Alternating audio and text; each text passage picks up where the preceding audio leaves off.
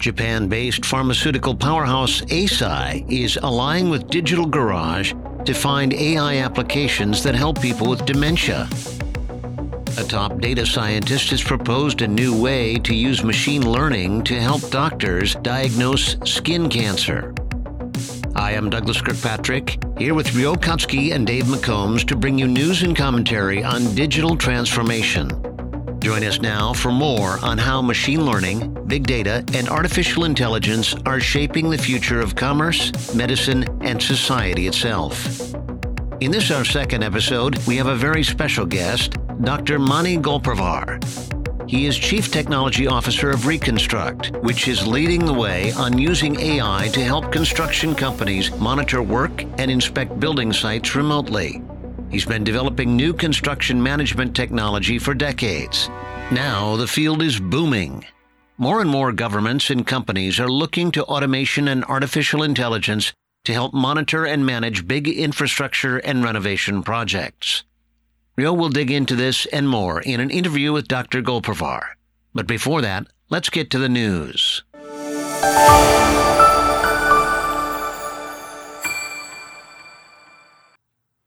Japan based technology developer Digital Garage has joined drug maker to mount a Dementia Innovation Challenge. The jointly backed Open Network Lab is an accelerator program for dementia related startups aiming to help create a dementia inclusive society. Companies working on solutions for brain health checks and maintenance in daily life, disease awareness and testing, or accurate diagnosis or confirmation of treatment effects are among eligible candidates for the program. Eisai itself has pioneered drugs for treating Alzheimer's and other forms of dementia. The lab is accepting applications through December 27th. Program details and a link to the entry form are in the show notes.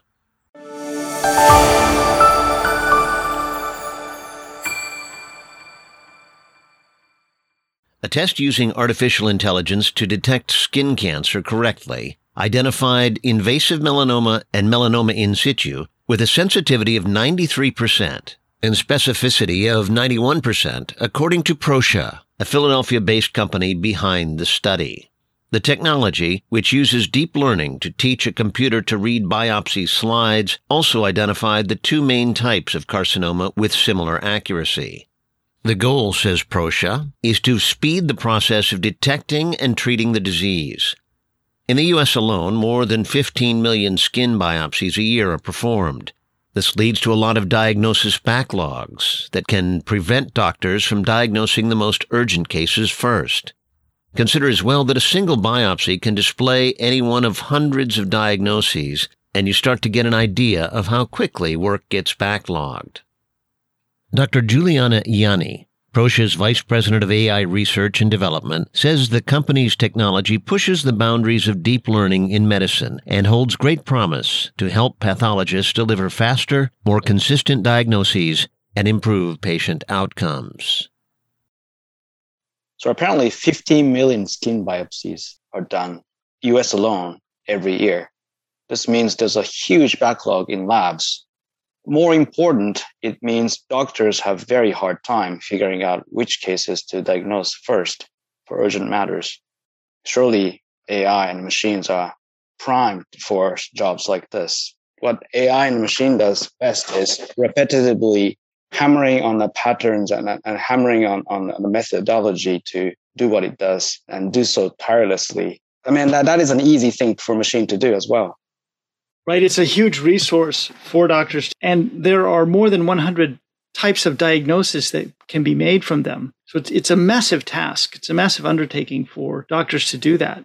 I would think, imagine if, if AI can just sort the type of problems, even like this, the, the sort the problem into different body part and areas of expertise. That alone can help streamline the diagnosis process. Yeah, I know the, the companies behind this are very excited about the prospects for improving outcomes, not not just to make the work faster and easier, but actually for getting a result that pays the dividend in the number of people who survive this. You know, melanoma in particular is a deadly type of cancer, but it's also one that is easily corrected with surgery if it's found early enough. So something like this that can speed up the process is really valuable.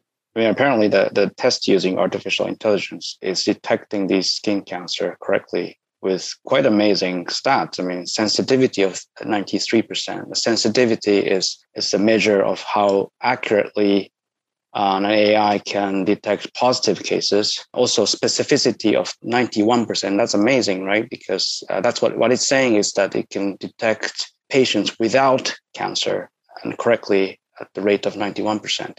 I actually had a melanoma removed from my arm, and there was certainly some disagreement uh, among doctors about the diagnosis. They had a meeting of their whole board. It was at a university hospital, and their board met and made a group decision on whether or not the tumor that I had was something that qualified as melanoma in situ. And they decided that it was, so they went ahead with the surgery. But I can imagine these are very high risk or high impact decisions that are being made, and they're being made uh, with the help of AI rather than by AI. I wonder what would you have done if the result came from a machine and you had to make a decision whether to move forward or not?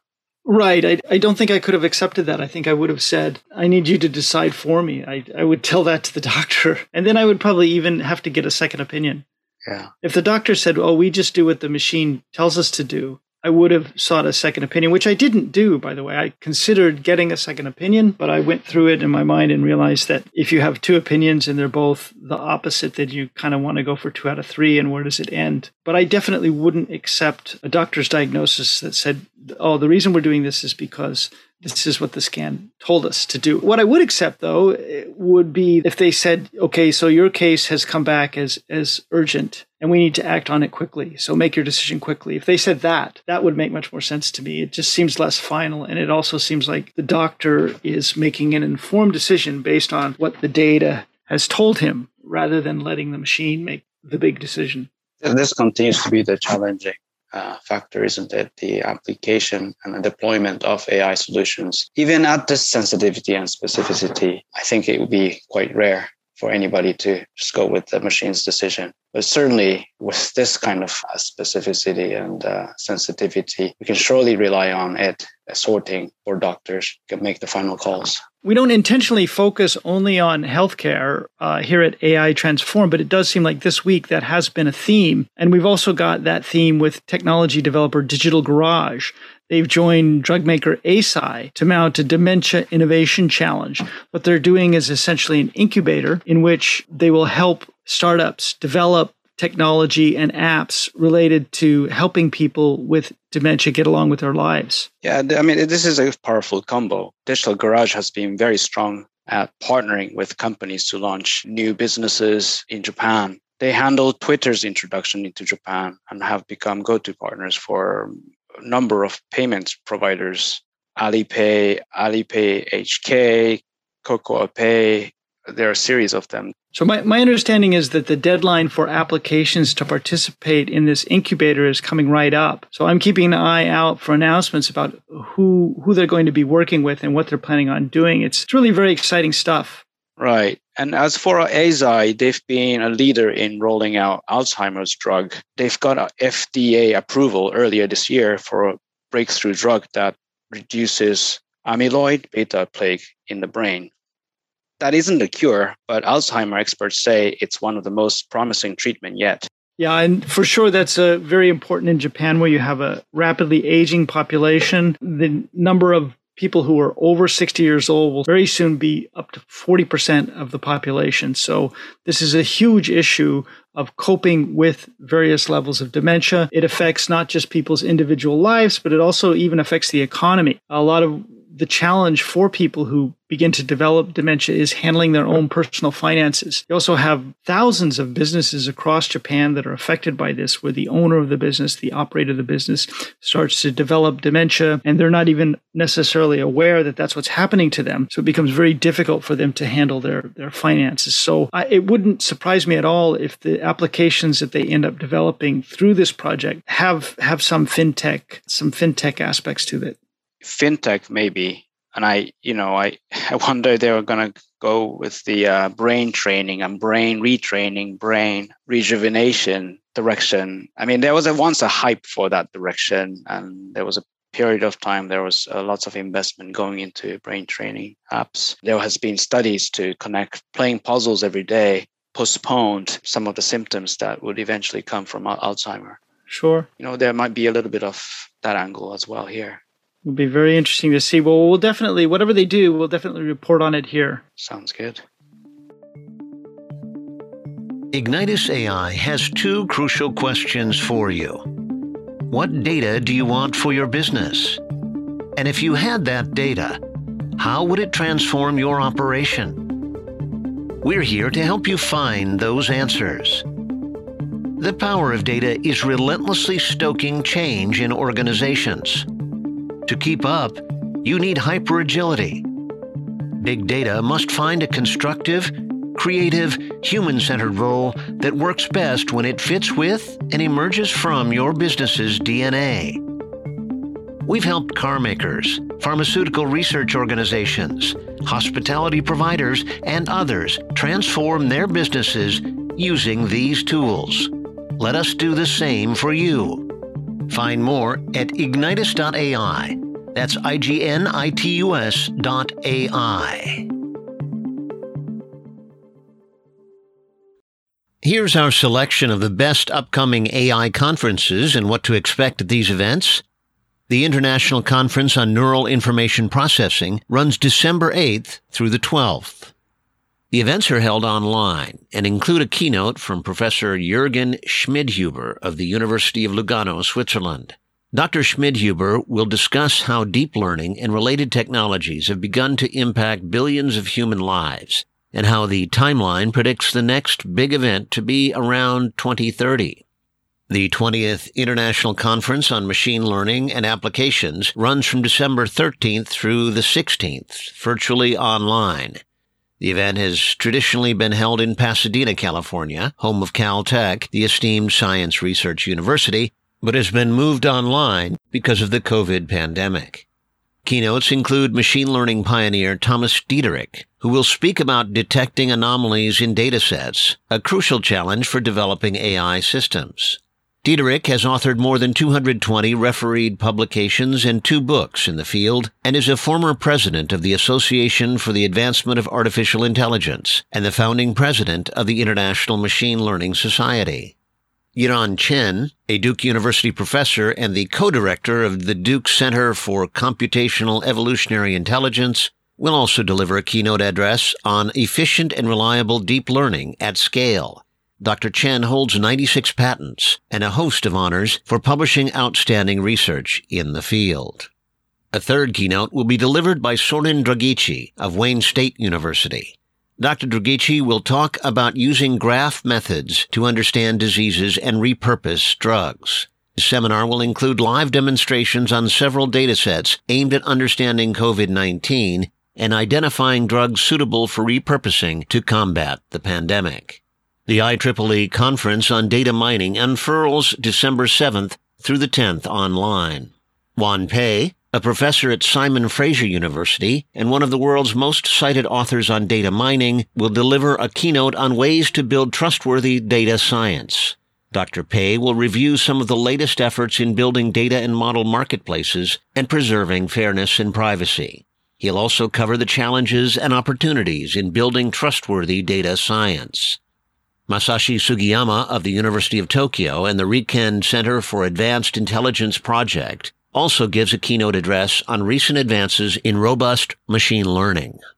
Svetha Venkatesh of Deakin University's Applied Artificial Intelligence Institute speaks about optimizing experiments to speed up innovation.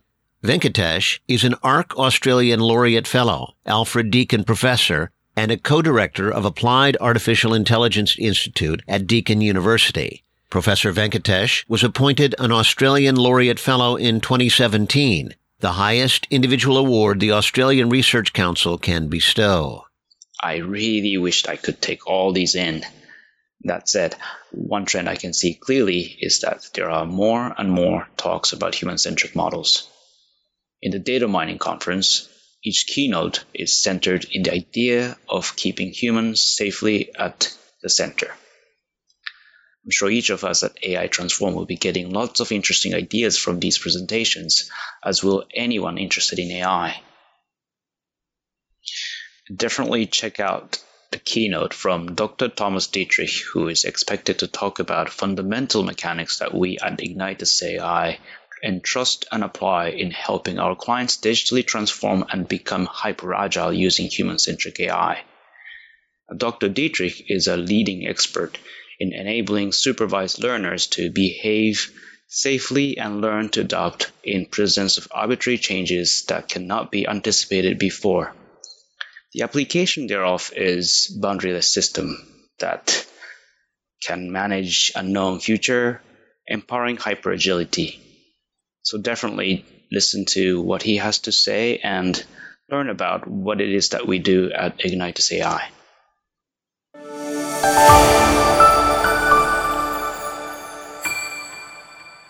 And now here's Joe's interview with Dr. Mani Golparvar. Dr. Golparvar, welcome and thank you for joining us today. May I call you Mani? Please, please do, yes. First, can you share with us some of your background? I'm guessing you know mostly about my background to the context of Reconstruct. I'm also associate professor of uh, civil engineering, computer science, and technology entrepreneurship at the University of Illinois at Urbana-Champaign. I have recently started a new initiative to establish the first Institute of AI in construction. We have a little bit over 350 members, 85 companies, primarily US based, but out of Japan, we also have a few companies that have joined us to plan for establishing this institute. So, Reconstruct brings together 360 degree photography and reconstruction blueprints to let users navigate projects in 2D while monitoring progress in 3D. You've built a platform that makes that process completely remote and somewhat seamless. We can see right away how this saves builders money and travel and time as well but we also get some sense that it could transform the construction process at even deeper level. What are some of the most important ways business is using this technology to change operations? You know, the way I would this reconstruct is to say, you know, it's a visual production management system. It's a web-based system that brings in images and videos from any hardware device that the customer uses on the job site and automatically transforms those standard images, videos from cell phone, from 360 cameras to drones into measurable reality models over the project timeline. These reality models are point cloud mesh models, but more than anything, they're a street view experience. Imagine Google and imagine Google Street View. Imagine that experience being measurable on your construction site and imagine that being available to you every day we call this visual production management because it also brings in design information. For us, design means 72 different file formats. A while ago, MLIT in Japan came up with a new initiative of uh, requiring BIM and CIM to be part of every project. So we're also tapping into that opportunity to bring that design mapped against the reality, whether that design is 2D or 3D, so you can see what is there versus what should be there. And the basis of that really forms a digital twin. So again, one side is reality, one side is the design, and they form that twin. That twin serves as a basis of tracking progress, tracking quality, and understanding schedule risk during performance of a project. So when you think about different layers of data that are coming to our system, being images, videos, design, and the schedule data, there are quite a few workflows that are being enabled by that, to your point about value. If you only think about images and videos, that's really all about transparency. That transparency that every day on the job site, you can facilitate coordination and communication. You can minimize travel times. Of course, with pandemic, things dramatically changed for us. But before pandemic, in the context of actually Japan, we had a case study with Kajima Building and Construction Division. Uh, so Kajima has a few subsidiaries here in the US they were using our solution on one of their sites, and we were able to demonstrate 50% time saving and cost saving associated with travel. Now, this was not a case of uh, you know COVID travel restriction. Rather, this was prior to it to demonstrate that when you get visibility, you can more frequently check your project through the web, um, and you can minimize these travel times or site walkthroughs that are needed. So that's one value of visual documentation. The moment that you bring the design into it, the game completely changes because now you can use design versus reality for quality control purposes. Quality control has you know two types of benefit. Of course, minimizing rework at a project level. Uh, we have a case study with General Motors. We were able to demonstrate that we were able to save a million dollar on a change order that was being formulated by the subs. Beyond ability of saving that, you know, at change orders, can think about rework. We had another contractor, a healthcare project, and they were able to save a very simple um, concrete placement operation, about $16,000 of saving for one instance. And the issue that they were facing was they had five sleeves that were mislocated against uh, the reality on the job site. So when they did the design uh, overlay against pictures from drone, they were able to immediately catch that and resolve that issue. It also adds value to the person who does quality control. It cuts amount of time that you have to walk around the job site, and you can do more uh, higher frequency quality inspection. Of course, many contractors in Japan are self-performing construction companies, and the nature of the contracts would require you to do more quality control. There's an element of a lump sum contract, so it obviously makes sense uh, for that uh, capability. But a more advanced piece of it, which I think that was part of your question is the ability of bringing a schedule. When you bring in a schedule, you can track progress against that schedule. So you can formulate a 4D BIM. You can track your progress against that 4D BIM. That can enhance performance uh, of your project. We had a hotel project in Chicago and on that project, we measured um, impact. Percent plan complete on the project, um, you know, raised by a little bit over 46%, if I remember the number on top of my head, meaning the number of tasks or activities in the schedule that were being done significantly increased.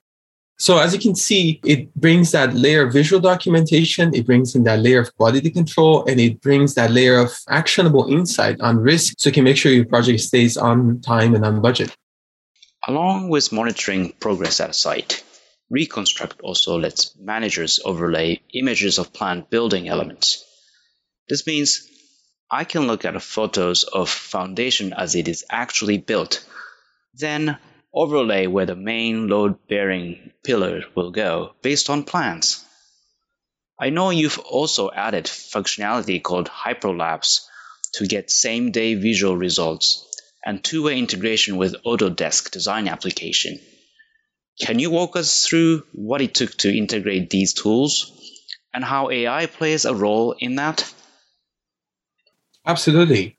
There are many layers of AI. Our focus within AI is primarily on computer vision. We also have elements of machine learning, which I can speak to. But let me start with the computer vision. So at Reconstruct, we have an engine that automatically transforms images and videos into measurable point clouds, uh, mesh models, and more importantly, takes advantage of these 360 videos to, to offer that capability. So you get three-dimensional models, you get two-dimensional floor plan, and right there, there are quite a few algorithms that we use from image-based 3D reconstruction techniques, or you know what is also commonly called as a structure from motion, understanding how we can recover the geometry of the scene as a function of the camera moving.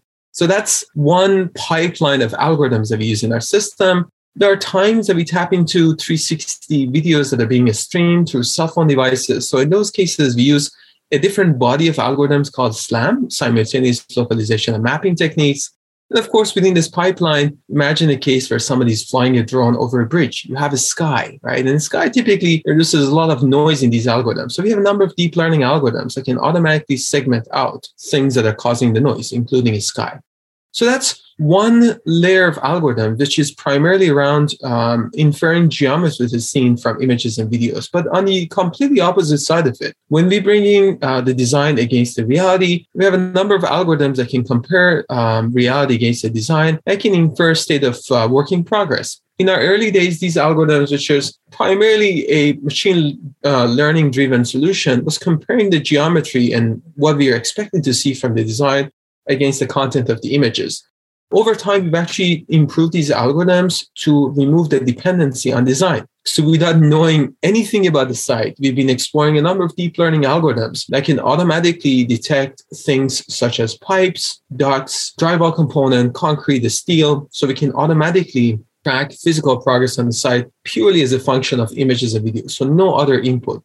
When it comes to the schedule piece, you know, a long time ago, we realized that what's helpful to understand what progress gets made and capture that and communicate that with simple colors, red, behind the schedule, green on schedule. But it would be more, much more impactful if you can understand what is the risk for potential delay. So as opposed to only displaying the actual delay, what don't we trying to infer or predict what is about to be delayed on the site and communicate that proactively to the project team. So we came up with a number of algorithms that can forecast reliability of the schedule. And in very simple practical term, we call that location risk index. That means what location on your site is at risk for delay. And location can be different levels in a building project. If you're working on an offshore facility, this can be upper deck, lower deck. If it's a hotel project, it can be podium, whatever the superintendent is defining as work area. We can highlight those work areas in terms of their risk for delay. So there's another layer of algorithms that we have on, on that front. The, these are a range of algorithms that we use in the context of construction. Our solution also gets used for inspection of existing assets. And there we have a number of algorithms for detecting and characterizing defects cracks, spalling, efflorescence, um, corrosion, and things of that nature. You're using AI to essentially fill in the missing links, missing data within your product, and then you you're using prediction so that the the users, the construction companies, can anticipate potential issues or, or common issues that may occur again. You know, I want to also emphasize on one thing. Um, construction companies are at different levels in their journey toward adoption of AI driven solutions. While there are many sophisticated capabilities that I refer to, what we always do is we always have them start with something really, really simple. For example, if you haven't been experiencing these measurable street view experiences, that's a low hanging fruit opportunity. All you need to do is you take a camera, you walk around and start videotaping or taking images, and we get you started. Then once you're ready, we jump you into overlaying that against the design. And then when you're getting a little bit more into schedule driven elements, we add that into the STEM and we try to get you into a more proactive project control cycle. So while there's a lot of sophistication, it's always mapped into a journey, a journey of where the customer is in terms of uh, their adoption of AI driven solutions. I'm sure you followed with great interest the news of US infrastructure plan getting approval. It's a massive price tag, $1 trillion, of which millions will be spent on roads, ports, power lines, bridges, and other construction projects. How big a role do you expect Reconstruct to play in that? And can you give us some insights into how this technology may transform the way these massive projects are done? Absolutely. Um, when it comes to infrastructure, I mean, there are two types of things that are happening. One is performing inspection on the existing assets and prioritizing where investment money should be placed at so we can bring back the level of uh, serviceability that we're expecting from those assets. So that's one end of the spectrum. On the completely opposite end of the spectrum, we're discussing a number of new projects or complete replacement projects where now the idea is to completely change the level of service by placing a new asset we hope that Reconstruct will play a role on both uh, sides of the spectrum. When it comes to the new projects, uh, we've had the opportunity of working with New York Department of Transportation, Pennsylvania Department of Transportation, and it's really refreshing for us to see um, some of these DOTs have already taken the initiative of introducing three-dimensional models tied against the schedule and cost as part of the initiative. So there's already a conversation about what we call 4D and 5D BIM at these DOTs, which is truly refreshing to hear that. Now, this is all happening at the time of uh, this new infrastructure bill and, and a new investment. Yeah, so the money that's going to go to these projects, we hope that we can bring transparency to how that money gets spent. Um, you know, of course, this uh, this is a major investment at the country level, and we want to make sure that that transparency is something that we are part of. Um, we'll be able to bring that into every stakeholder that's engaged in the project. Transparency of seeing what's really happening on site, upping the contractor to be more productive, um, and at the same time, for the owners, clients, and constituents, uh, all being able to see what's happening in terms of uh, delivery of those projects. So that's one end of the spectrum. And when it comes to inspection, the opportunity of quickly inspecting and uh, prioritizing which assets are more critical state of uh, support and inspection will be something that we love to be part of.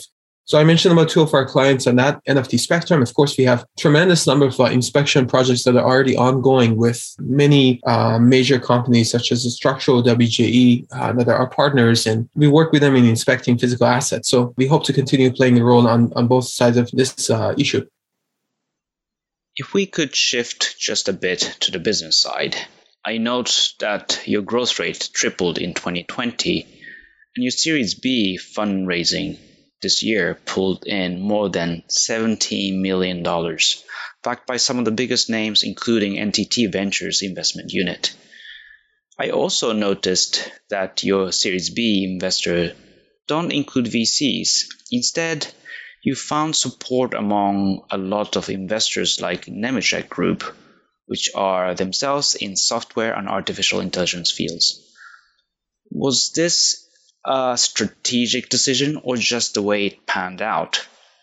Uh, no, it was a conscious decision on our end. We love to have partners, and we were looking for partners who understand us, who appreciate our culture. We appreciate their culture, and through that partnership, we can grow the company. So, in this round, more than anything, we're looking for partners, and we're very fortunate to start having a conversation with Nemetschek at the time that Nemetschek was looking to investing in this space. We've had the opportunity of knowing quite a few folks at Nemetschek Matt Willis to Don Jacob to um, John Elliott, um, who's part of our um, uh, team now and uh, board. And, you know, it was really important for us to see if we can tap into um, their excellence when it comes to um, developing solutions uh, in excellence in business development, sales, and marketing, and, and have that partner. So Nemetschek um, started having a conversation with us, and we move forward uh, with uh, those conversations deeper. at the same time, a few other companies, Thornton Tomasetti, um, Cisco Hennessy, um, Structure Tone. You know, they're all great engineering uh, firms. And again, we wanted to tap into their expertise and uh, having that help us grow the company further. At the same time, EquipmentShare and uh, Romulus uh, ventures that are associated with them, these strategic partnerships are helping us understand how we can refine our own path, how we can refine our own messaging, and how we can deliver products that really solve customer problems. It sounds like the smart way to go, having the right partners around you. Given how fast we know developments are taking place in construction technology and computer science, where do you see Reconstruct five years from now? Oh, that's an excellent question.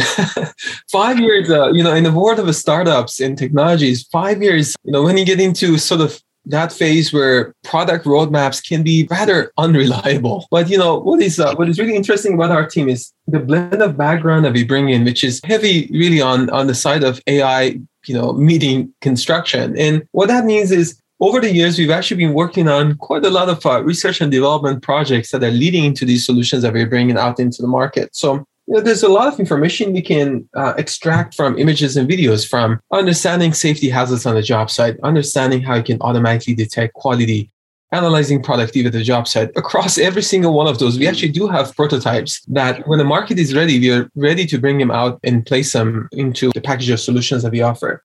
On the completely opposite side of it, on the 4D BIM, more automation through natural language processing, better understanding of a schedule risk through the same process. What we've been working on has been primarily around um, predictive data analytics, if you want to sort of summarize all of it. And what I'm, you know, learning through both Reconstruct and our inter- interaction with our customers, partners, is that, you know, there's a growing uh, appetite for prescriptive data analytics. You know, these are sort of buzz terms. What it really means in simple terms is, well, it's one thing for us to be able to demonstrate, let's say, for example, where the risk is. But some of our customers are asking us, all right, now that you detect the risk, can you give us the top five recommendations on how we can revise that schedule so we can bring the project back on schedule? And this is what I mean by prescriptive, offering some more insight through perhaps optimization on what are the things that they can do in terms of control actions that can bring the project back on schedule. We hope to march into that direction. This is more on the analytic side of it. And of course, you know, as people are, you know, getting more used to reality capture, reality modeling, reality mapping. There's a desire of more autonomy on that front. And that means tapping to robotic platforms. Of course, we use drones. You know, since the days that we've been using drones, we've had solutions that can autonomously uh, take off a drone, autonomously maneuver it around against changes that are expected in the scene, and autonomously bring it back, download the data.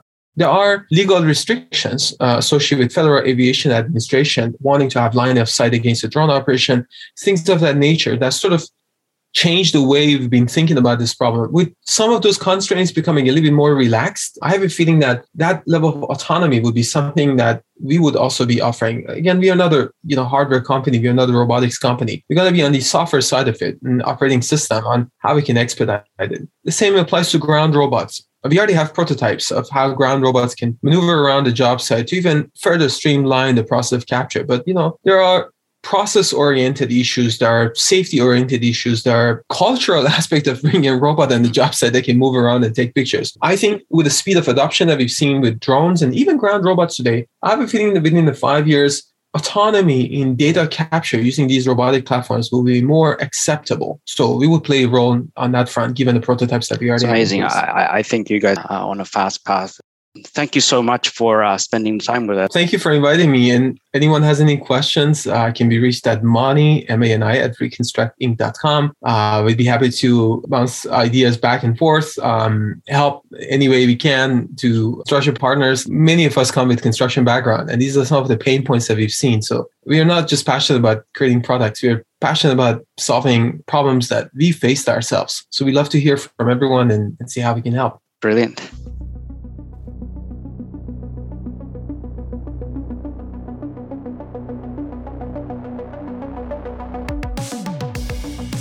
That's it for this episode. Thanks for listening.